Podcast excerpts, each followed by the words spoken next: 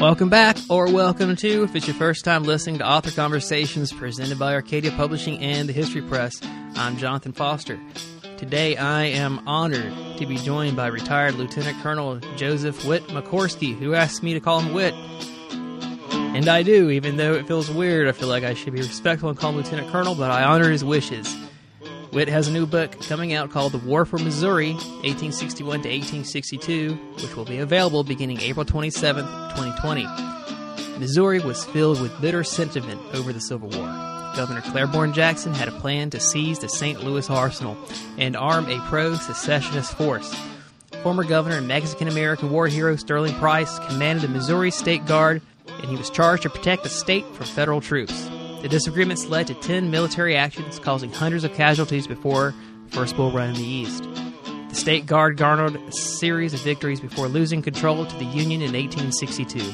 Guerrilla and bushwhacker bands roamed the state at will. Author Joseph W. McCorsky Jr. details the fight for the Show Me State. Joseph W. McCorsky Jr. is a Midwest native who graduated from the Virginia Military Institute and subsequently served in the United States Army for 28 years retiring as a lieutenant colonel.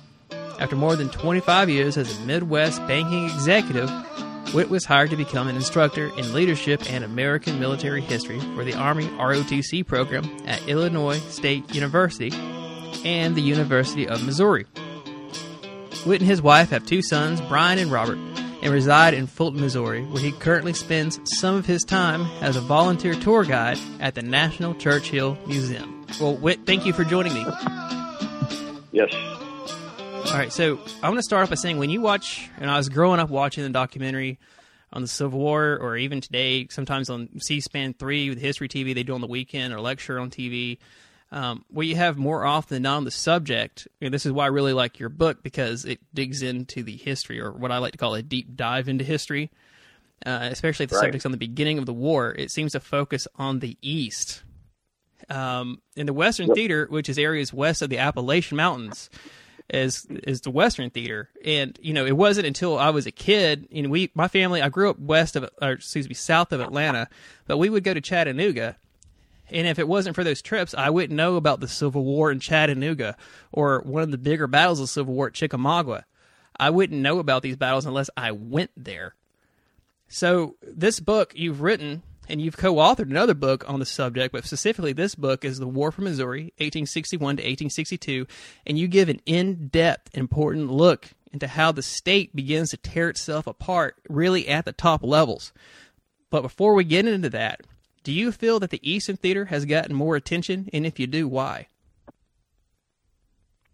Well, I I think tra- uh, historically it has uh, you've had because you had so many of those epic battles like Antietam and Gettysburg, you know, even First Bull Run, um, and in the in the West there was so much written focused on more of the guerrilla operations of Quantrill and Anderson um, that tended to, I think, overtake the literary uh, books that were that were being written. And so I, I'm not the first, but I, I think I'm part of a group of authors, historians in the West who have tried to focus on focus the reading audience on how critical the West was, particularly in the first two to three years of the war, and that had uh, Grant not have been in a position to uh, take uh, Vicksburg in the middle of 1863, there may have not been any any reason to bring him back to the east because he's the one that finally defeated Robert E. Lee. And so the war, the victory for the North and to keep the country as a union rested on the fact that they could take control of the West, cut the South in half by seizing control of the Mississippi River, right? And then that allowed them to focus their resources on uh, Tennessee and then launching Sherman's expedition to basically tear the South in half. Right. Yeah, so I mean, but yes, when you talk about Grant, and we'll get into Grant a little bit more. I mean, that's where he, it seems, he really gets to cut his teeth and become the Grant we all get to see um, in Missouri. And we'll get to that a little bit later. But earlier, I alluded to the state beginning to tear itself apart at the top. And when I said that, I had in mind Governor uh, Claiborne Jackson, yes. and along with Francis Blair Jr. Now, the governor is pro South, and Blair is a Republican and very wary about where Missouri would end up in the Confederacy or with the Union. Why is Missouri so important to both the North and the South? Uh, well, several several reasons. Uh, number one, it is geographically located in the center of the country. If you look at all the western trails that went west, they all pretty much had the immigrants traveled down from St. Louis, the Missouri River, to Kansas City, and then the Santa Fe, California, Oregon trails all were launched from that launching site. So the the immigration itself right, was a big factor for Missouri being important. It also Missouri was the largest agricultural production of any state west of the Mississippi River. It had a huge resources of iron, copper, uh, mines, provided all the armaments and ammunition that they would need for conducting the war. And Missouri also had the most railroad miles of any state west of the Mississippi River. And so it really served as, even the latter part of the war, a major uh, logistics resource for the war as it moved east um, into Tennessee and then eventually Atlanta. Now, John C. Fremont is going to be given command of the Department of the West. And before he gets on the scene, I want to talk about General Lyons and he becomes in and it feels like when you're reading it and it, it is and it's really well written it really puts you there and it feels like st louis is a powder keg um, basically. Can you talk about those riots a little bit and what leads up to that? Uh, sure. Um, well claiborne jackson as you mentioned earlier was um, he, he was a clearly a self-proclaimed secessionist. Uh, he was part of the the slaveholding um, um, aristocracy in the Little Dixie region of Missouri, and he intended to take Missouri into the South as uh, into the Confederacy, right? And he had kind of surreptitiously, though, become governor, riding on the coattails of Stephen Douglas, and he was as a a pro slavery but keep everybody in the union type of politician.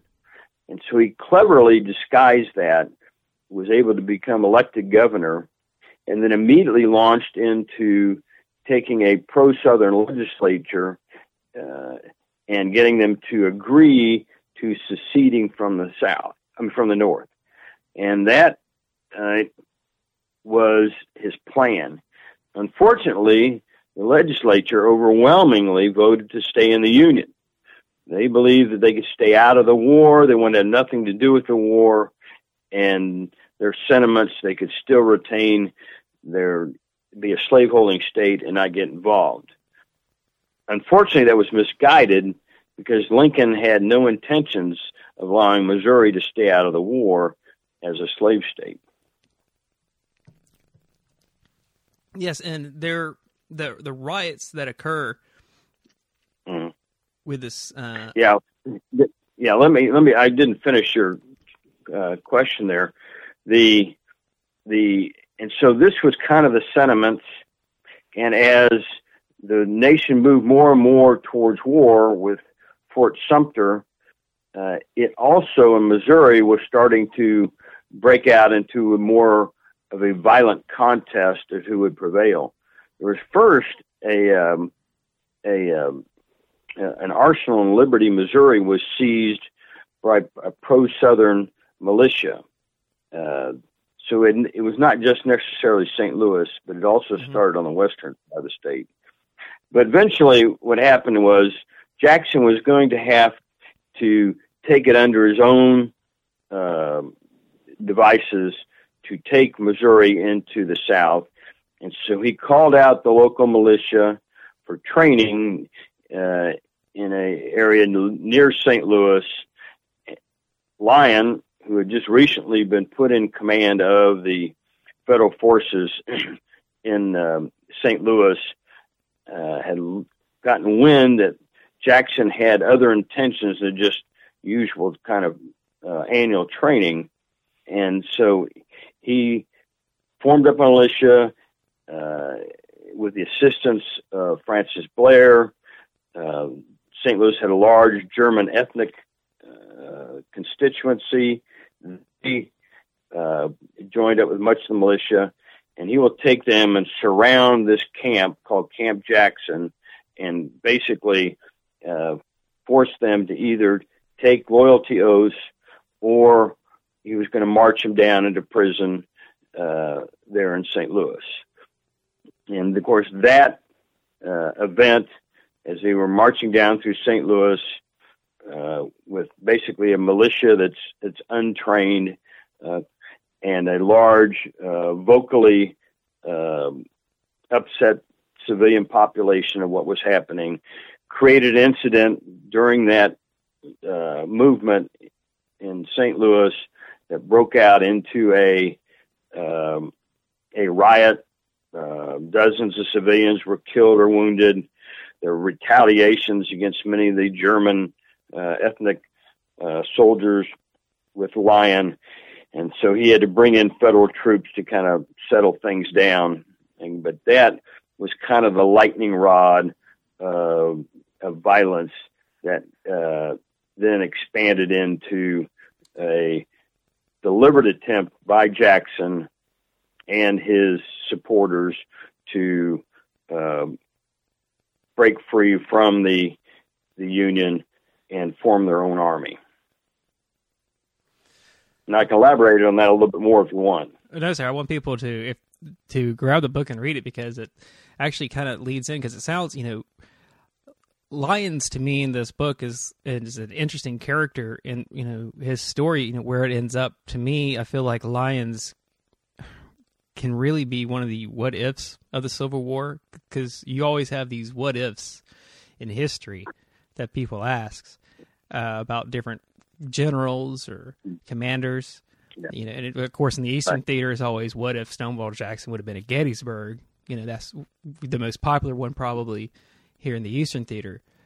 But for Lyons, uh, do you think what do you? I mean, it seems like to me, reading the book, reading about this man, Wilson's Creek, I feel like was maybe a loss for the Union when they lose him at Wilson's Creek, or with you know the results of Wilson's Creek. Mm-hmm. Well, well, there's there's a series of he had contests. some successes up until that point. Lyons did. Yes, yeah yeah, there there's there was a success as a, a violent contest that brings um, uh, not only Lyon and the Confederate Army and the Missouri State Guard to a major contest at Wilson's Creek, right? Um, and it represents one of of about three major uh, battles in the very first year of the war, right?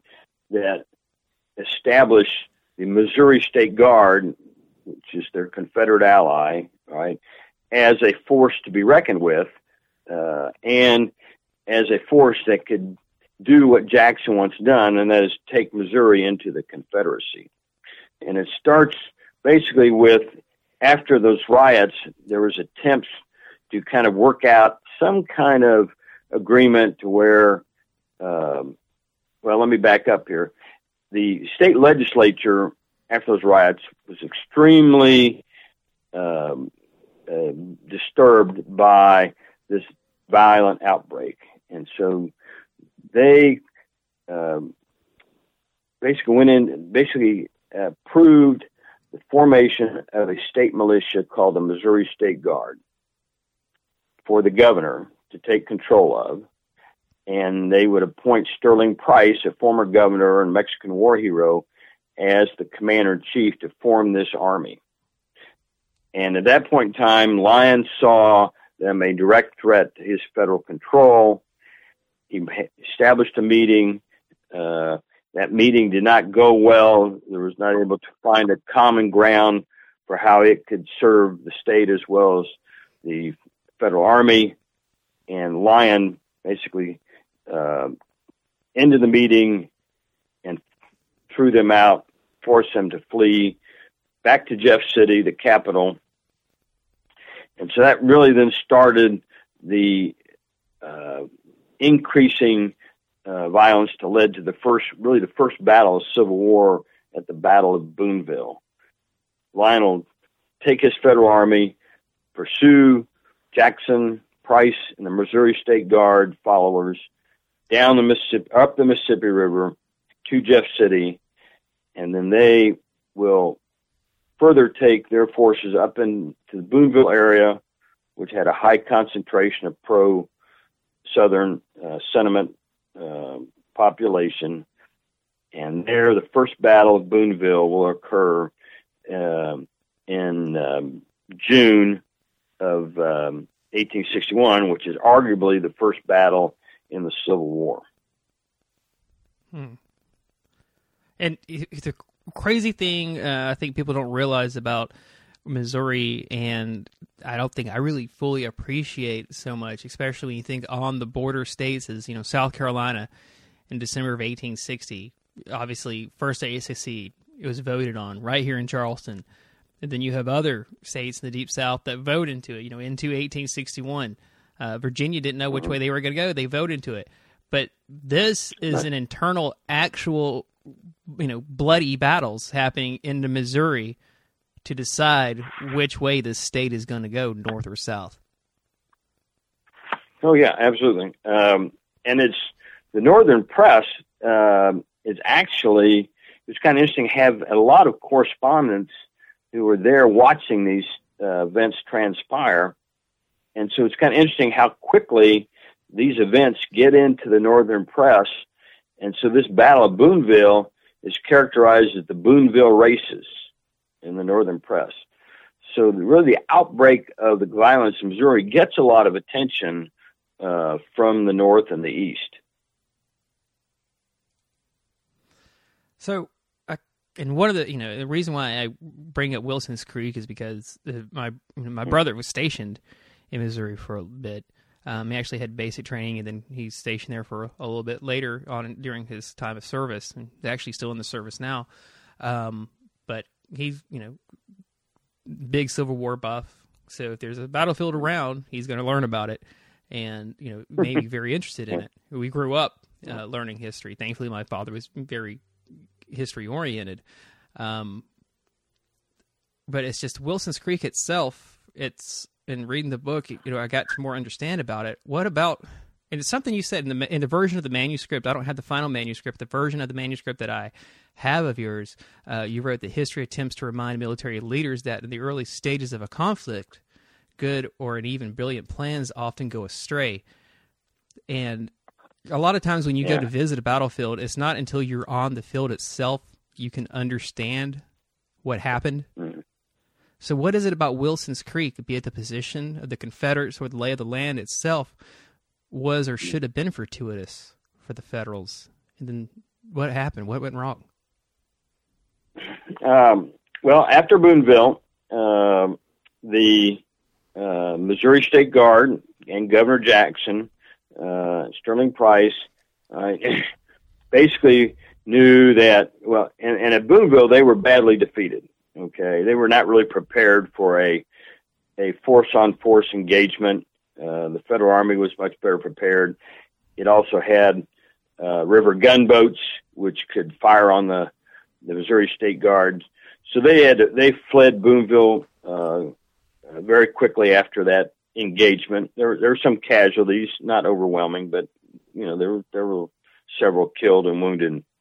But they immediately uh, felt that they had to link up with a larger Confederate force in order to be able to, you know, conduct a contest against a organized federal army. So they fled towards the southwestern portion of Missouri and uh, moving down along, I'd say towards the Kansas border near the town of Carthage, a another federal army was moving down there about that same time, and they met at the town of Carthage.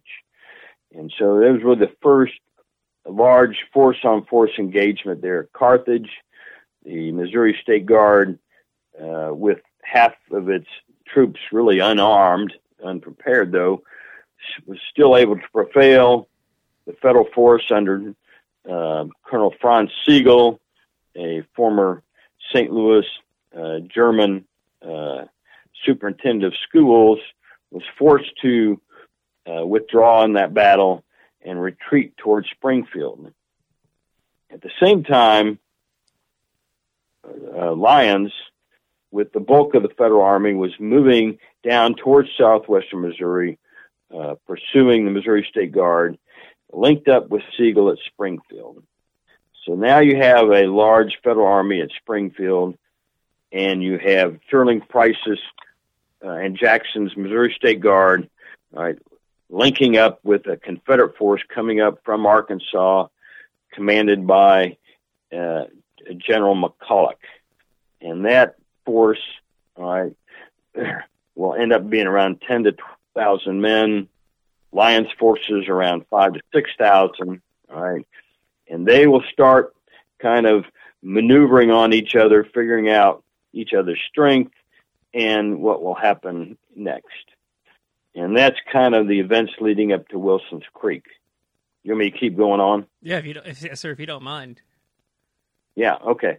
So then, um, um, as the Lyons patrols are running into larger and larger forces of Confederate Missouri State Guard troops, they then recognize they're facing a much superior force, about two to one um, ratio of Southern forces against the uh, Federal Army.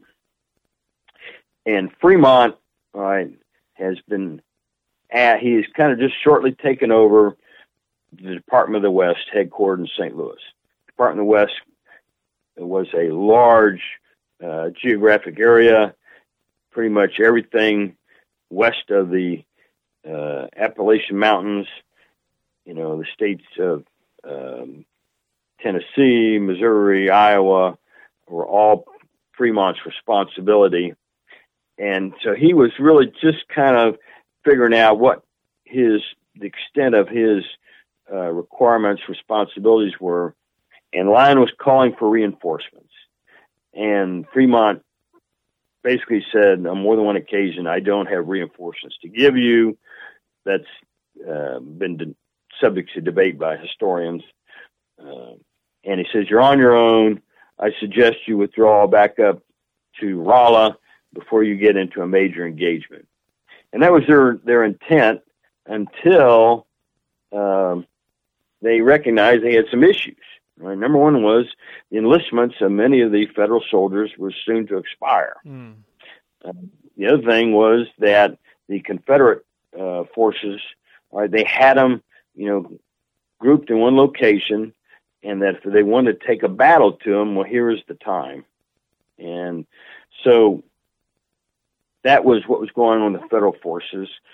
And so instead of withdrawing, they decided uh, to try and launch a surprise attack on Jackson's army of, with the Missouri State Guard and the Confederate forces. Well, about the same time, the Confederate forces had learned that the Federal Army was was thinking of withdrawing back up to Rolla, and so they started moving towards Springfield, uh, hoping to catch them in a position where their superior uh, forces would be able to engage and defeat that federal army. And and so as these two forces were kind of moving together each other, uh, the weather forced Price and McCulloch to bed down their soldiers that night along Wilson's Creek, uh, just southwest of Springfield, to keep their powder dry. And that provided the opportunity for Lyon and his uh, forces to attempt a early morning surprise attack uh, on the Confederate forces. And so that's kind of how Wilson's Creek became the geographic location for that battle. Wow. And so, it, and it so it then be was a was a um, really the really first major battle west of the Mississippi River. Uh, it was an all day long uh, contest. Lyon was killed early in the mid morning, launching a counterattack. Um, the the federal forces eventually had to withdraw. Uh, you know, without getting into too much detail, some of the events that occurred that caused the Union forces to to lose the battle. Um, but what was the first? What was what the real stark um, uh, message of this conflict was the casualties. The Union Army had suffered uh, 20% of its forces casualties. So the the the scale of casualties were actually worse than what was suffered percentage wise than first Bull Run. Mm-hmm. Neither force had planned for that. There was only two Union ambulances. So they're basically stacking bodies and wounded on wagons and hauling them into local uh, into Springfield and just dropping them off at homes to be cared for. Um, so it it was a devastating blow to the federal forces, but a very encouraging contest for the Confederacy and Missouri State Guard that perhaps they could uh, successfully regain control of Missouri and and bring it into the the uh, Confederacy. And of course, you know, we have to talk about John Fremont a little bit. Famous for exploring the West, the Oregon Trails associated with him, the path to Transcontinental Railroad as well. Oh yeah. When the first battle, yeah, Lex- I, I, I didn't realize until I'd done the research on this that it wasn't for him and all his exploration the Rocky Mountains. Very few of the settlers would have known what routes to take to go through the Rocky Mountains. Yes, I mean he was, you know, he's uh, you know from the south, fights from the north. Uh, just uh, an interesting character all around. But when the first Battle of Lexington occurs, or the Battle of Hemp Bales, because any Civil War has, you know, anybody who's casually interested in the Civil War knows that you know you're a threat to have two names for the same battle. Would uh, mm-hmm. would you say it's a huge blow to Fremont, and that's what leads him down the path to declaring martial law?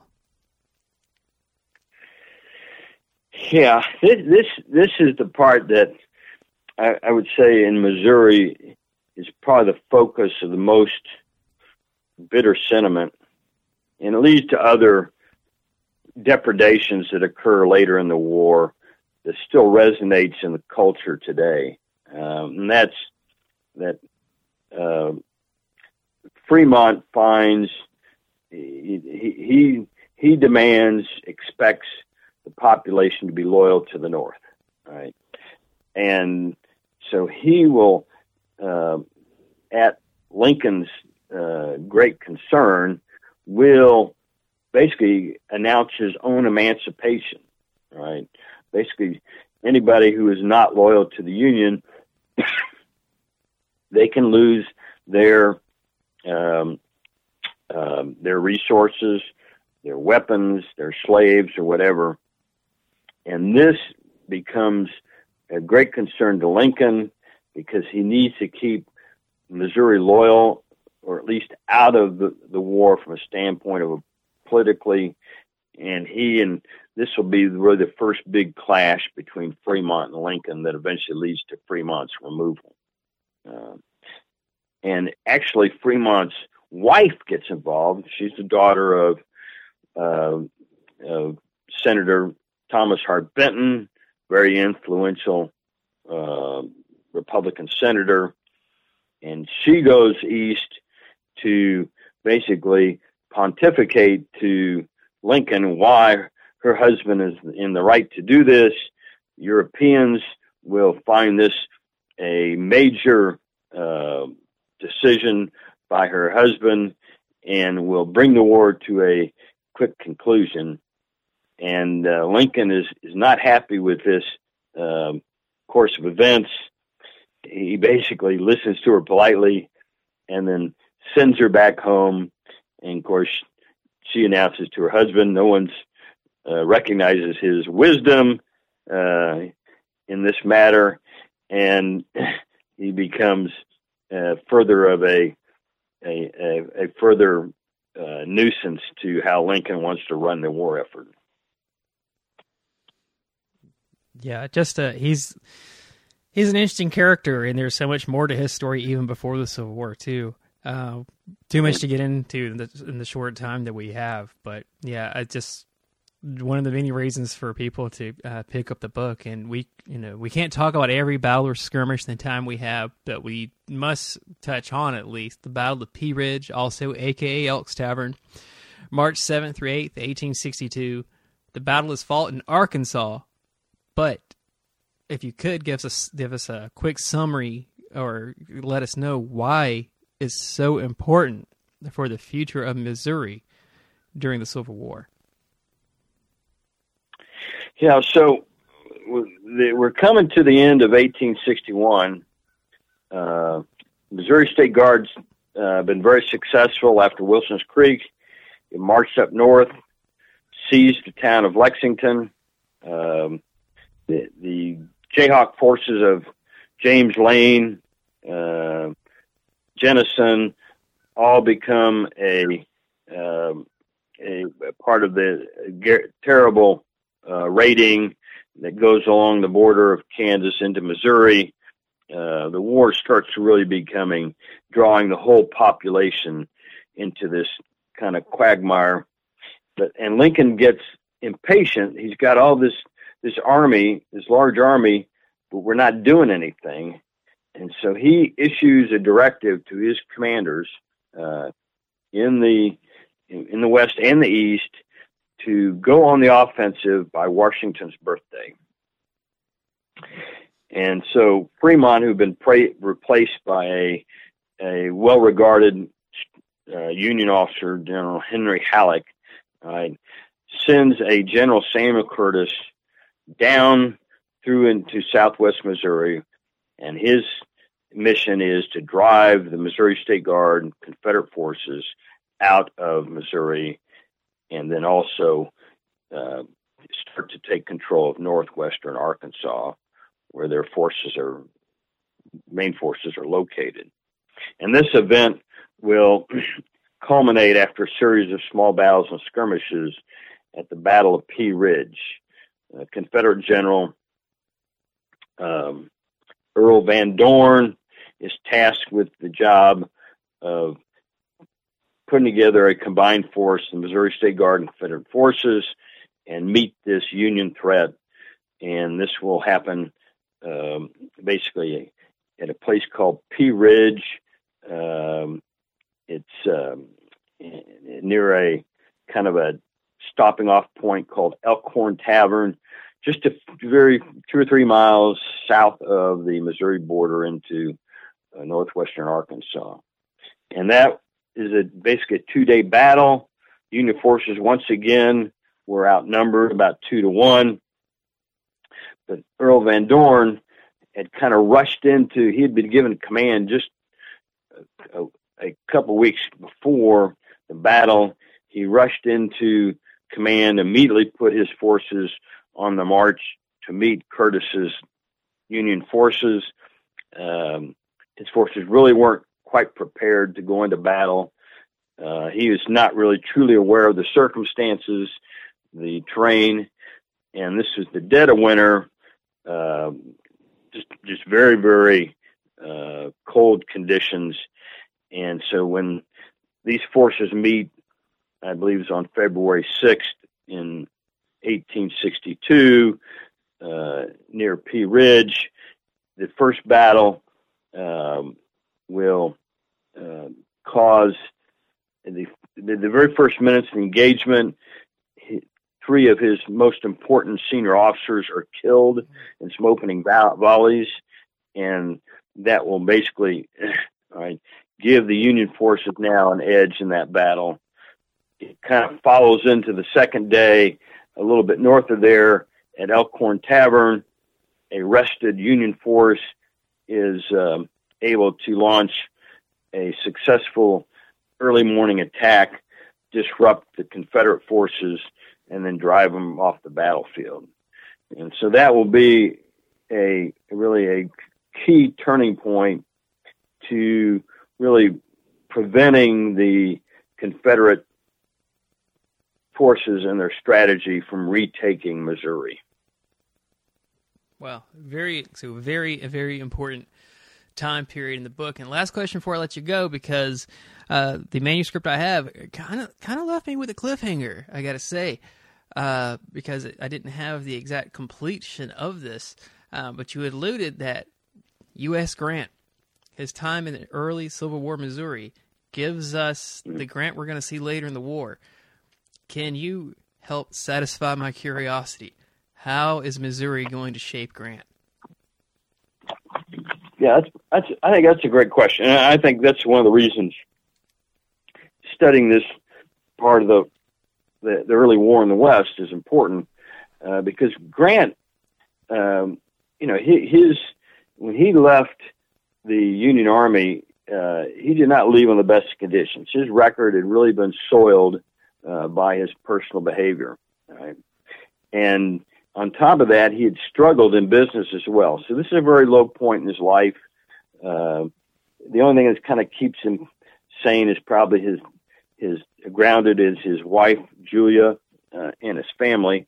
You know, he's up there working a general store uh, with his uh, brothers in Galena, um, but he's he kind of just kind of just eventually gets back into the war. He helps with recruiting efforts, organizing in Illinois.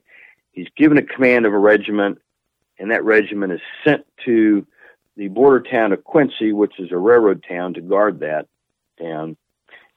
And there's a lot of bushwhacking uh, going on up in northeastern Missouri, and so he is tasked to go in there and kind of bring that to a halt. And so that's how he gets into Missouri. He'll spend um, a short amount of time in Mexico, Missouri. He'll then kind of uh, he'll be promoted to general, uh, and he gets increasingly takes on more responsibility. He spends a little time in Jeff City, spends some time in Ironton, but his real break will be when he is given command of the uh, Union Army of South Eastern Missouri, headquartered uh, in um, at Cape Girardeau and Cairo, Illinois. And that's about the time Fremont, right, who was his commander, is uh, is losing favor with Lincoln. He'll soon be replaced, and Grant takes it on his own initiative to launch a, um, basically a expeditionary force from Cairo, Illinois, down the Mississippi River to a place called Belmont, where there is a Confederate camp located at a place called, I believe, Camp Johnston, across from the Confederate threshold, the Confederate fortifications at Columbus, Kentucky.